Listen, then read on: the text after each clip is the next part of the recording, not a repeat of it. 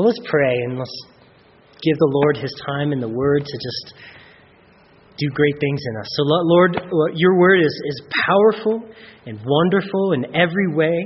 Uh, Lord God, you, you choose to, uh, Lord, you didn't have an infinite number of pages you wrote for us. It was just very limited, God, and this chapter was given to us.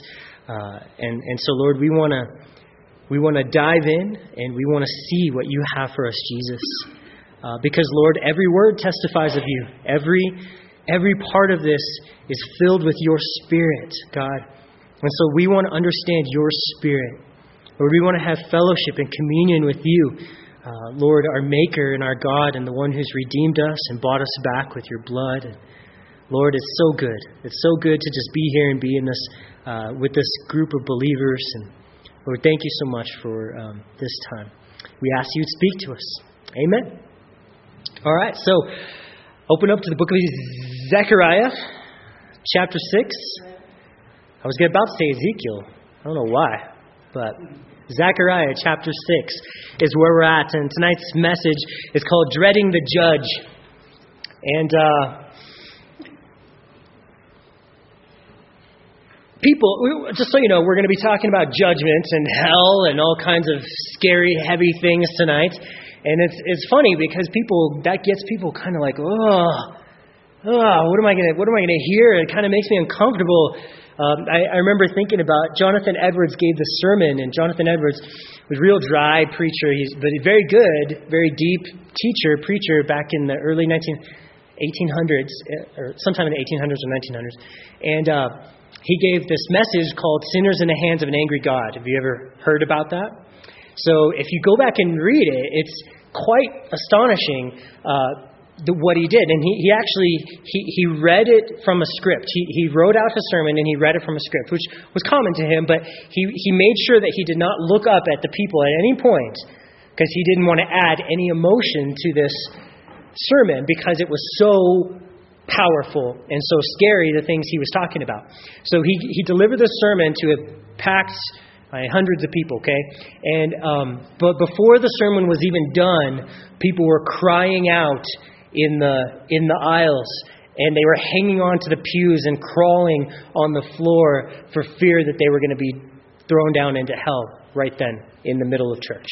And that was how powerful that this sermon was. And, and there's stories of just hundreds of people coming to, the, to know the Lord through this, um, through this sermon on hell. And hell isn't something that we talk about much in our culture. In fact, it's pretty, um, it's pretty made fun of. You know, people don't take it seriously. Oh, you know, they say you can go there and, and this, that, and the other. It's just a, it's just a flippant thing in our culture. Um, and and see, hell is just the the place personification of judgment. Judgment is the real issue, the real topic, and the real thing that people have a problem with today is judgment. Okay, so we've studied, we've learned a lot as we've been going through Zechariah um, and this restoration project that God is on, that God loves you. He loves you. We've, we've talked about that a lot. And, and if you come to church, you'll hear that God loves you. And tonight we'll hear that God loves you, but God is just. And those two things seem like they go against each other. There's a bumper sticker out there um, that's so dumb. I'm just prefacing it. So you, you don't think I believe in this, but it says, if judging others is a sin, then is God going to hell? it's an actual bumper sticker. I saw it, okay? So, man, that's the, that's the mindset of the world. They are so deceived into thinking that there's no judge. They don't want to believe there's a judge. They don't want to believe that they're going to be judged. They don't want to believe it. And so they make up little funny things that they think, oh, isn't it funny? There's no judge that's going to judge people. Well, how about this question? You ever had someone ask you this? Was, was 9 11 God's judgment on America? Hmm. We'll come back to that one in a little while. Well, we have to teach about judgment in the church. You know, we have to. It doesn't make us popular, but um, we've never been accused of winning any popularity contest anyway, so why not just teach the truth? How about that? I mean, we're not too popular. So that's cool. But um, many people are really cool with the hippie Jesus. Have you noticed that? Hippie Jesus. He's kind of popular. Everyone likes the, the communist uh, minivan driving hippie Jesus who doesn't believe in paying your taxes and whatever. Just the Jesus that's all love and let's all get along and and pretty much just everything you can think of that's liberal.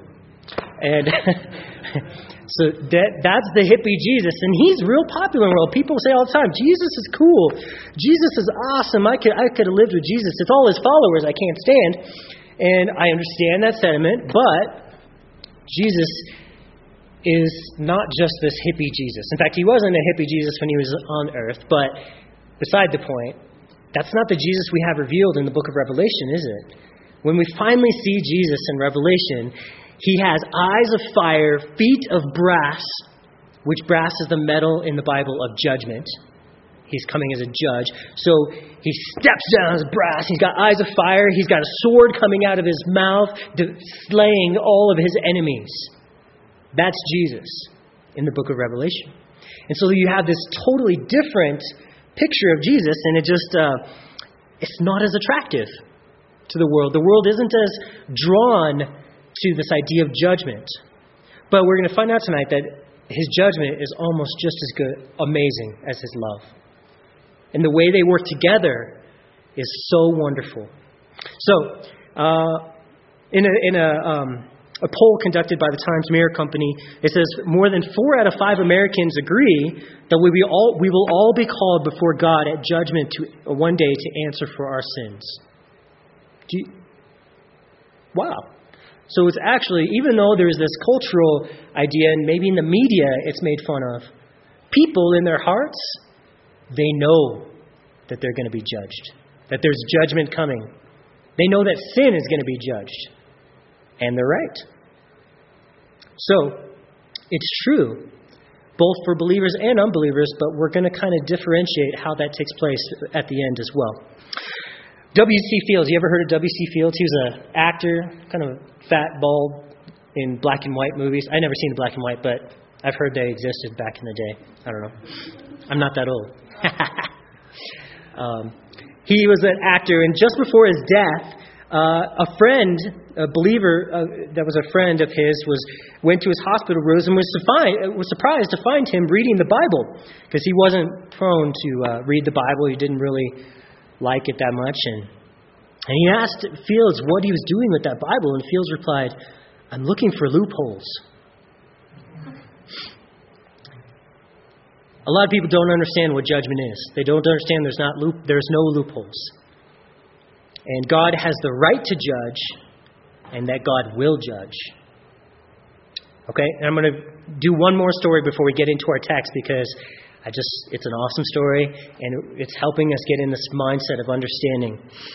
The following incident is vouched for by a Church of England clergyman who knew all the circumstances. Dun, dun, dun.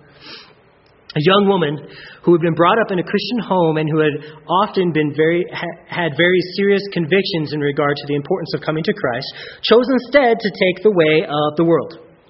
Much against the wishes of her godly mother, she insisted on keeping company with a wild, hilarious crowd who lived only for the passing moments and tried to forget the things of eternity. Again and again, she was pleaded with to turn to Christ, but she persistently refused to heed the admonitions addressed to her. Finally, she was taken with a very serious illness. All that medical science could do for her was done in order to bring about her recovery, but it soon became evident that the case was hopeless and death was staring her in the face.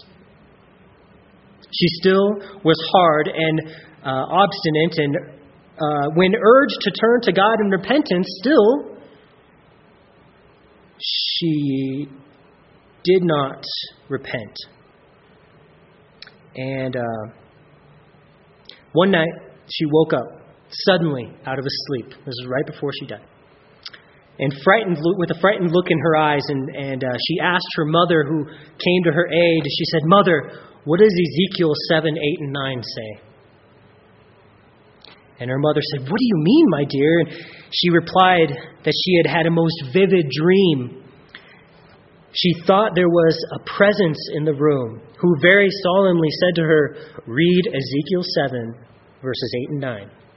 Not recalling the verses in question, her mother reached for a Bible. As she opened it, her heart sank as she saw the words, but she read them aloud to the dying girl. These, this is those verses. Now I will shortly pour out my fury upon thee, and accomplish mine anger upon thee. And I will judge thee according to thy ways, and will recompense thee for all thine abominations. And mine eye shall not spare, neither will I have pity. I will recompense thee according to thy ways, and thine abominations that are in the midst of thee. And you shall know that I am the Lord that smites. The poor sufferer, with a look of horror on her face, sank back on the pillow, utterly exhausted, and in a few moments she was in eternity. Once more, it had been demonstrated that grace rejected brings judgment at last. That's from uh, Henry Ironside's book, Illustrations with Bible Truth. So I cited my, my source. See that? It's important to do. All right. So now we get to Zechariah chapter 6, okay? When I first read this this vision. This is the seventh of eight visions that we're looking at. Of course, we've been studying, you know, all these visions right in a row. We've seen amazing truths. We've seen life-changing truths about walking in the Spirit and God be with us and God restoring and so many great things. And then we come to this vision. And some of the other visions were hard to understand at first, right? But last week we had some difficult visions and we worked through them and we saw that there was some truth and that there was there was some sins in the camp. And, and we dealt with we, we talked about that in the materialism and and it was great. Okay, so I, I started studying this week and I was just lost, man. I was like, I got no idea what's going on here. And I've read it literally 50 times just reading it. And usually, I've been around the Bible a long time. Usually I get something. Oh yeah, this, yeah, that. Okay, something. Okay. So I, so I'm like, all right. I'm just, I'm, I'm broke as a joke here. I need to go to some outside help. So I started reading commentaries, and as I started reading them, none of them were really good at all. none of them had any insight that I was like, oh, yeah, that's awesome. Some of them, you know, had some ideas, but basically everyone disagrees on what the, what the actual interpretation of this vision is. And I was like, oh, what am I going to do? Am I just going to kind of brush over it and say, well, sometimes we can't understand Jesus? And uh, what was I going to say? You know, and I prayed, and, and for me, I'm just taking you on my journey this week it was it was really neat because I prayed and I and I felt like God gave me something that we can we can learn from this passage, and actually gave me quite a bit um, that I'm pretty excited about. And so um, let's dive in, let's read it, and then you'll you'll see where we're going with it. Okay?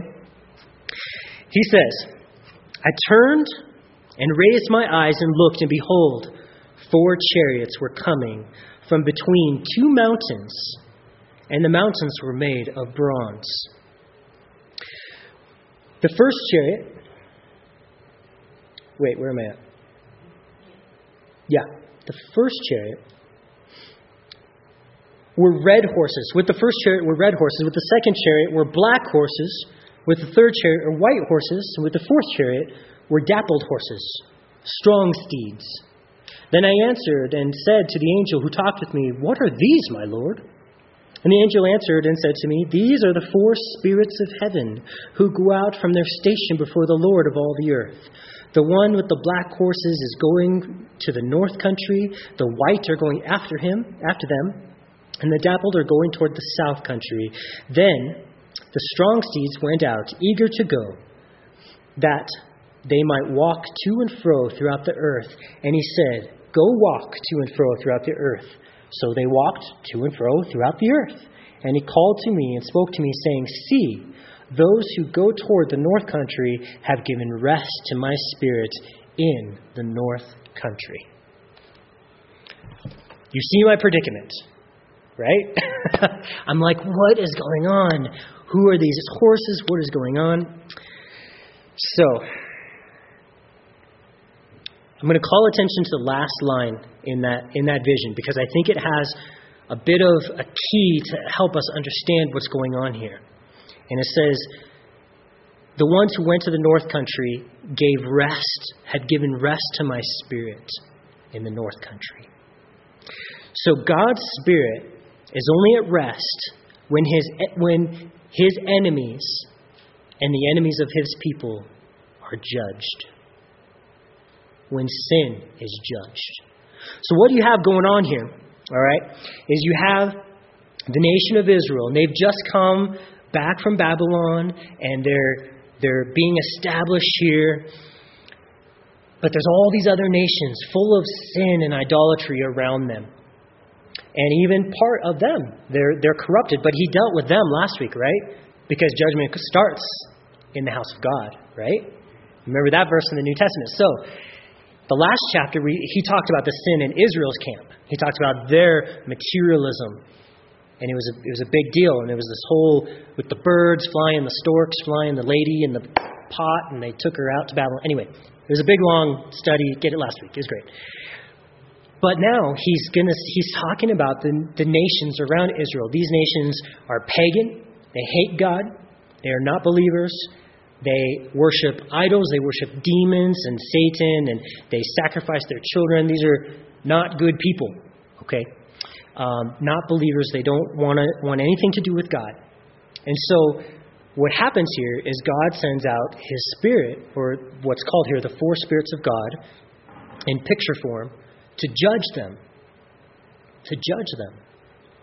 And that so he goes out and, and it says that he goes out and he judges the, the land of the north, and then he has some other horses that go follow the land of the north, and then he has some horses that go to the land of the south. Speaking of probably Babylon and Egypt, okay? I don't know the specifics of who these people were and what specifically happened here. Like, but apparently God's Spirit wanted to judge some people, so he judged some people. And that's the point of what we're going to be talking about.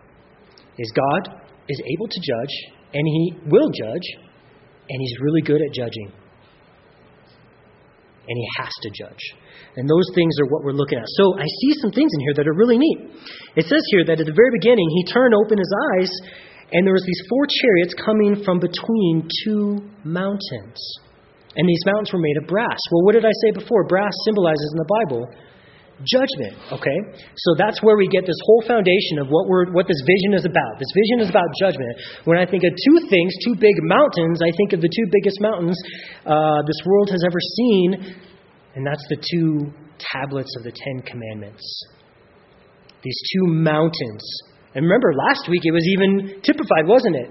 We saw sins against God and sins against man. Last week, that's how God dealt with the nation of Israel. He said, You got sins against God, you're, you're lying, you're perjuring, and you have sins against man. And that's how the two tablets of the Ten Commandments were divided sins against man, sins against God. So you have these two mountains. And the thing is, when you don't keep those Ten Commandments perfectly, judgment is required. And that's why these four chariots come out from between the two mountains, right? Make, starting to make sense to me. I'm starting to, hey, I'm starting to feel this. I'm starting to get an interpretation going. I'm starting to understand what God's heart is here. Because when you try to keep the Ten Commandments, do you ever succeed? No. We've been studying, we studied through Galatians long enough. We went through the whole book and we saw that that legalism is only brings, it only brings a curse. It doesn't bring freedom, it doesn't bring joy, it brings judgment because that law is so perfect. It's a perfect picture of Jesus. But we're not Jesus.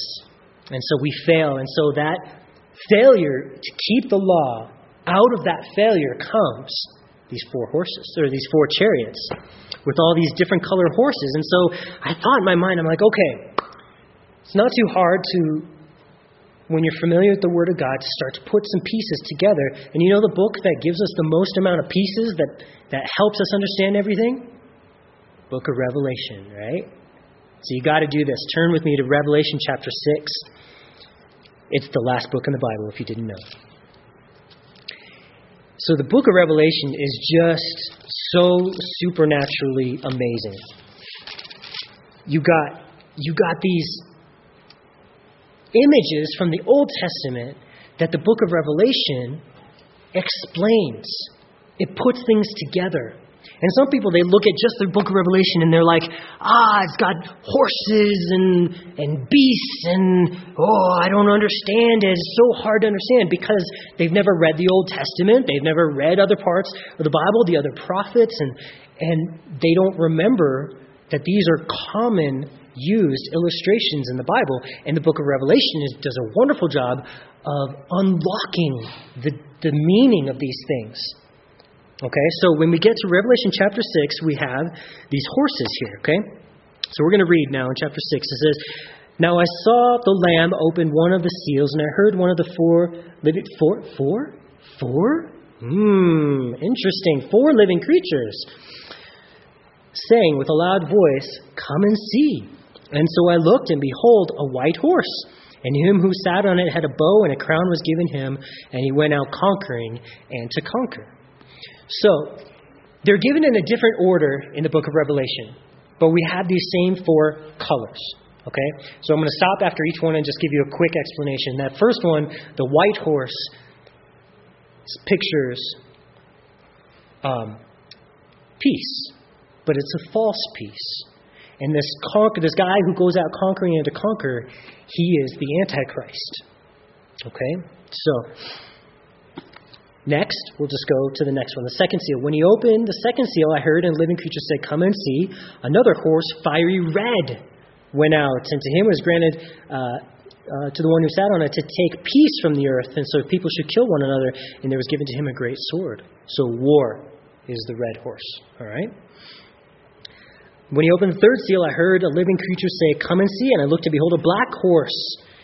And he who sat on it had a pair of scales in his hand, and I heard a voice in the midst of the four living creatures say, A quart of wheat for a denarius, and three quarts of barley for a denarius, and do not harm the oil and the wine. So that says that's speaking of famine, the black horse, famine. Next.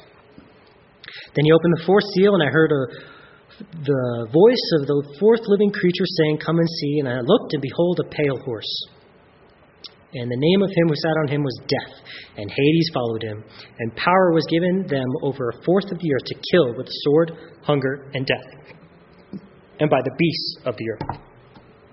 So, this is crazy. This is crazy. So you have the same four colors of the horses.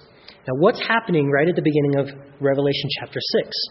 Well, it's after Revelation chapter 5 in Revelation chapter 5, we see the rapture happened right at the beginning, and then this church is seen up in heaven, and you have everyone happy up in heaven.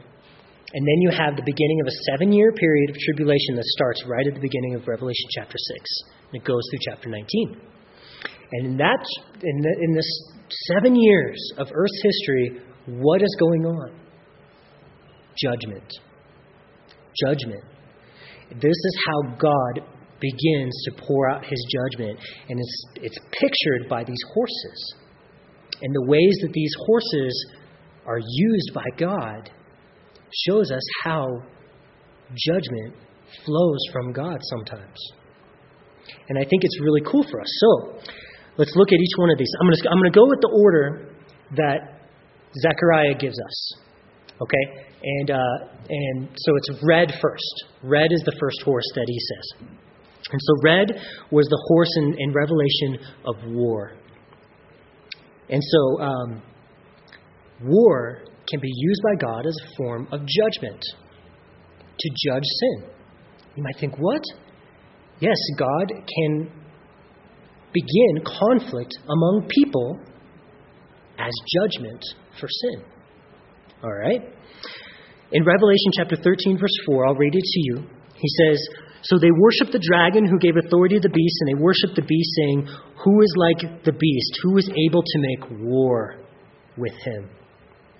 So here's the statement in Revelation. They're like, Man, Satan, he's, he's a bad dude.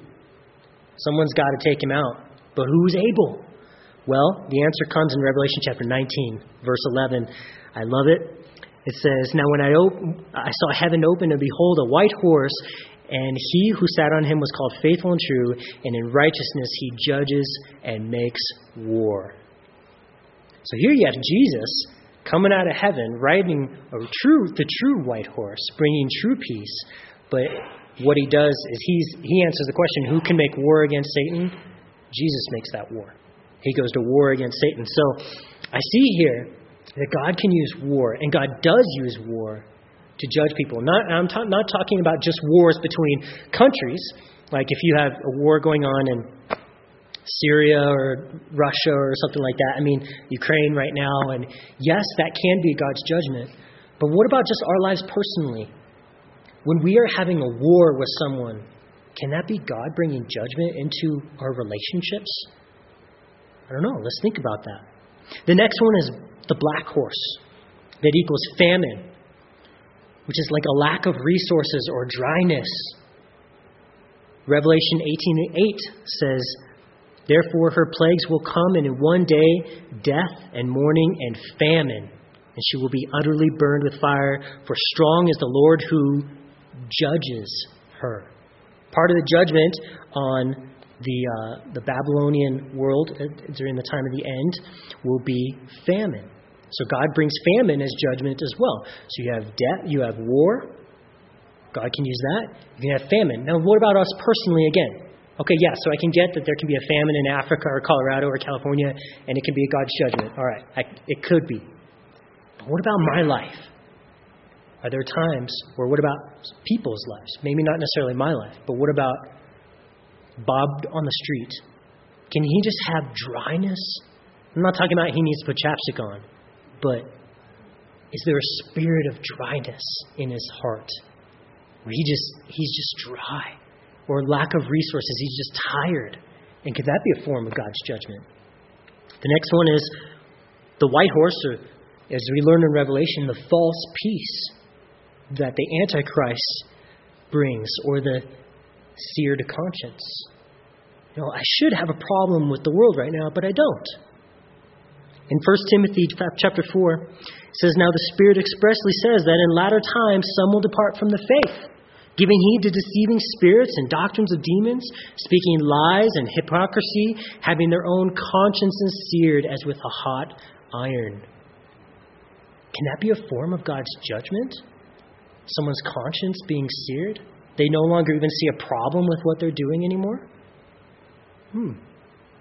In 1 John chapter 2 verse 18 it says little children it is the last hour. Again, all these end times references to God's judgment. It is the last hour he says and as you have heard that the antichrist is coming even now many antichrists have come by which we know it is the last hour.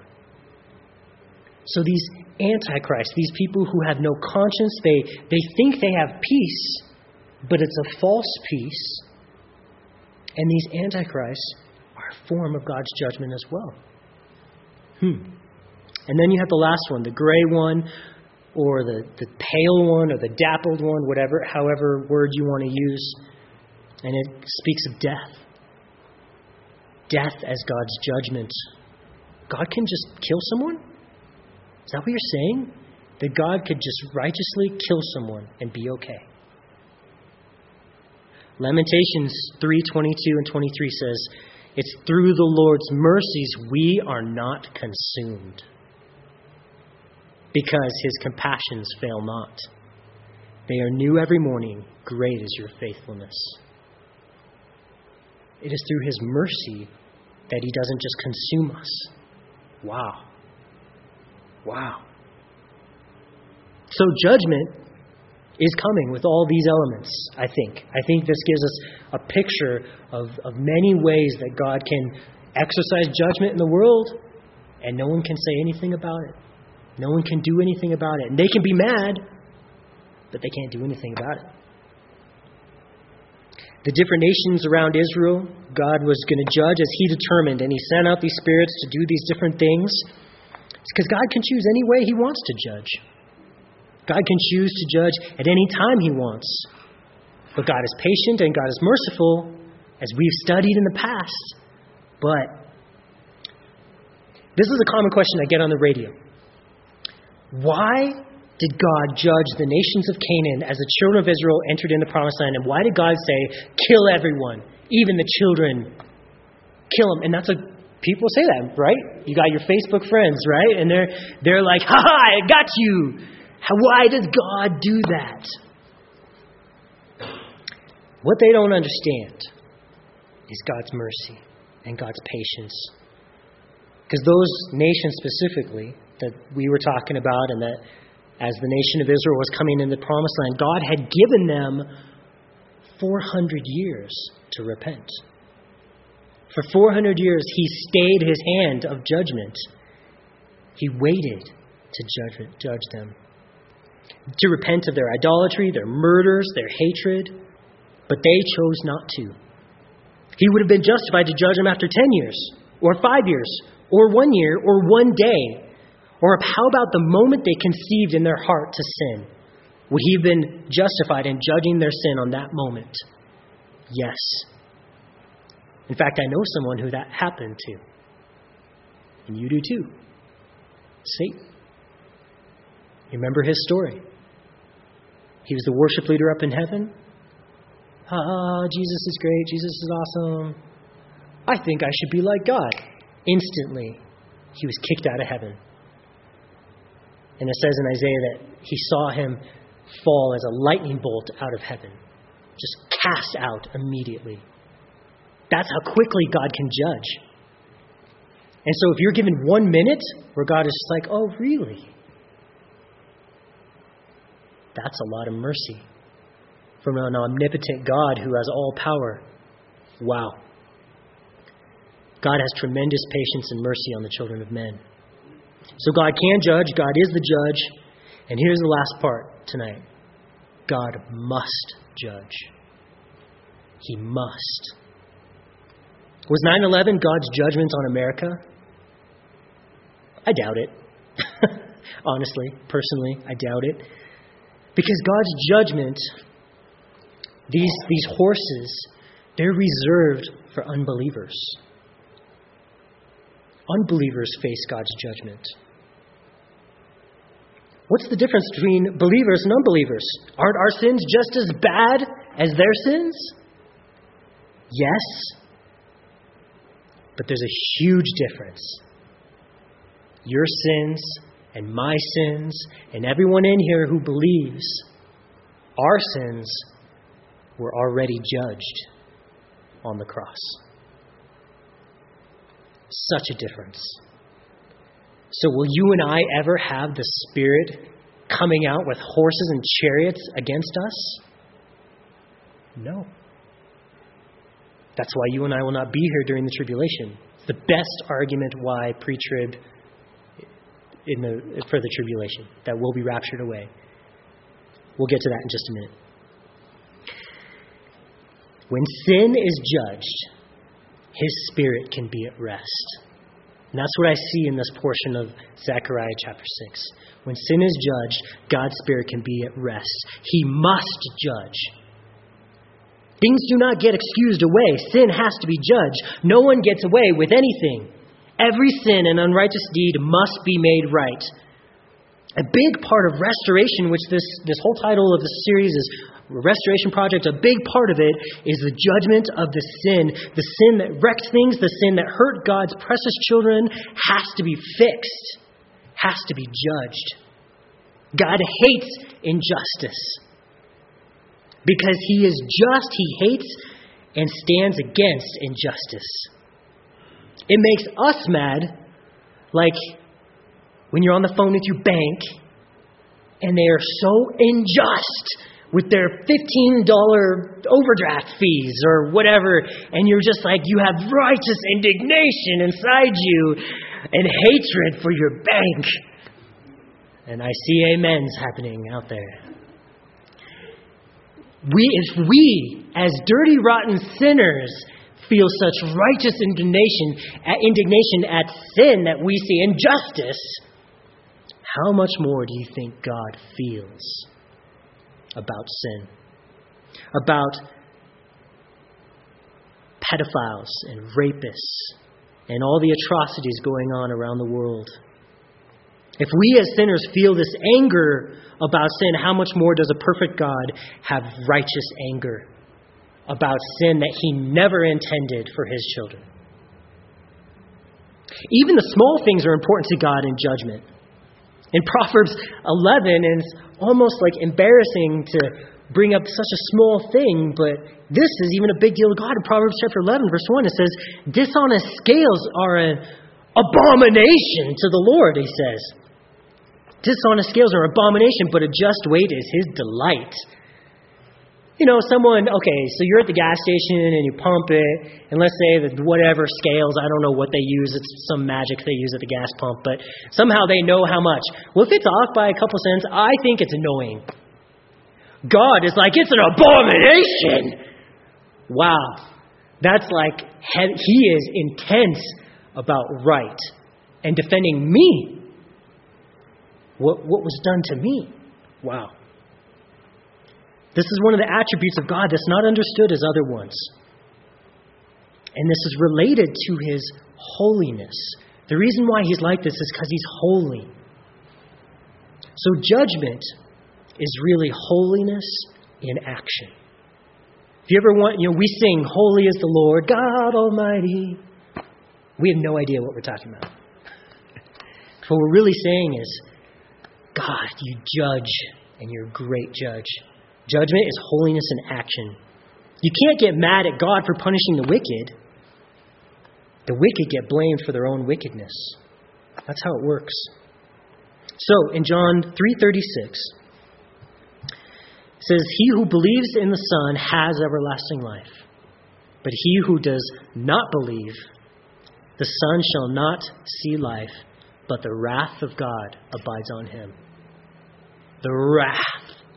That's another word for judgment in action. The wrath of God, that anger that he feels, the reason why judgment comes.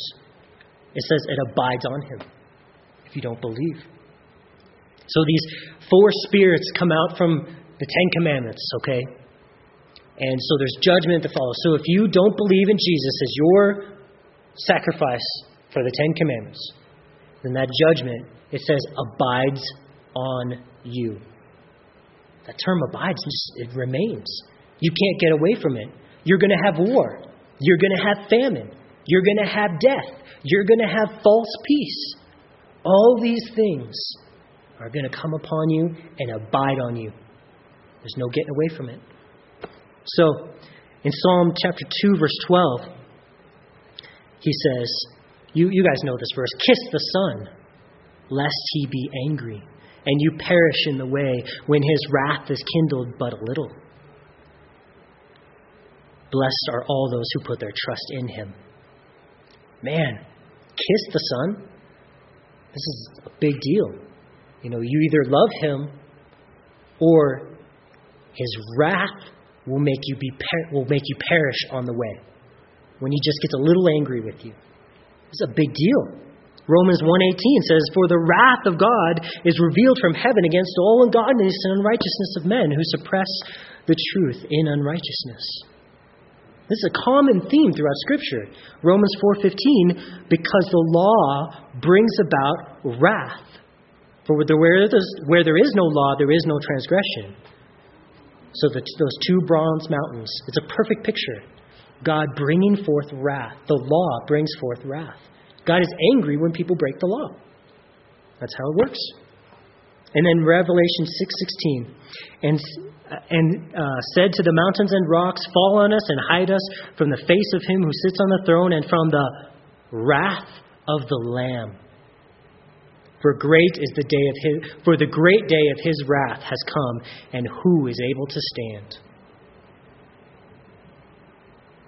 And here's the thing: is that God doesn't enjoy this. He doesn't enjoy having to bring judgment.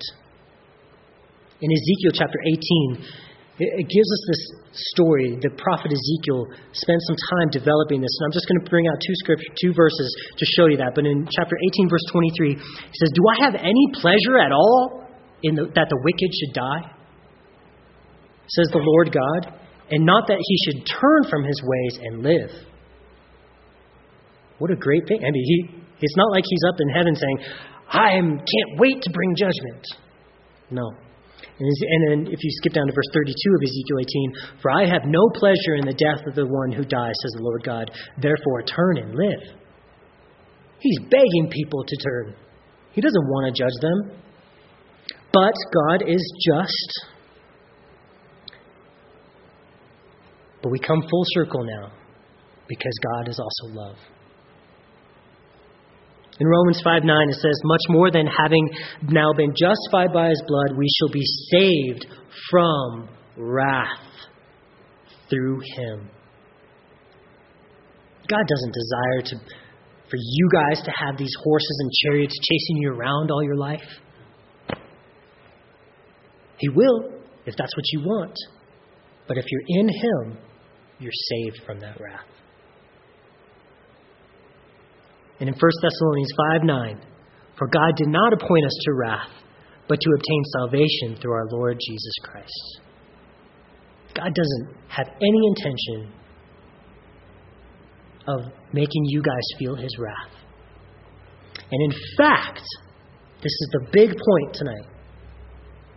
He would be wrong to make you feel his wrath. He would be wrong. It would be unrighteous of him to punish you in any way with judgment. Now, he can discipline you. Oh, and he's good at that, right? Amen. But judgment is far different than discipline. He says he disciplines those he loves, his children. But judgment you will never face. Because in 1 John 1 9, we have the most beautiful scripture. It says, If we confess our sins, he is faithful and just to forgive us our sins and to cleanse us from all unrighteousness. What does that mean? It means have you ever been scared of God's judgment? Have you ever been scared, like, man, I, I really messed up and I don't know if God's going to forgive me? Have you ever had that thought? I don't know if this time He's going to forgive me because this is the 400th time I've done this thing and I'm constant, I'm full, I'm tired of myself. I hate myself right now. So I don't see how God could receive me back again. But look what it says. He is faithful and just to forgive us sins. That means if we confess our sins to Him and He did not forgive you, He would be unjust. He would be unjust. The perfect God would be unjust to not forgive someone who confessed their sins to him. That let that sink in. That any person who confesses their sin to him must be forgiven. Why? Because the judgment for that sin already happened on the cross. And can God judge twice? Well, that would mean that God made a mistake the first time or he didn't completely judge the first time. And that doesn't happen. See, back in our text, it says his spirit is at rest. His spirit is at rest when his judgment is accomplished.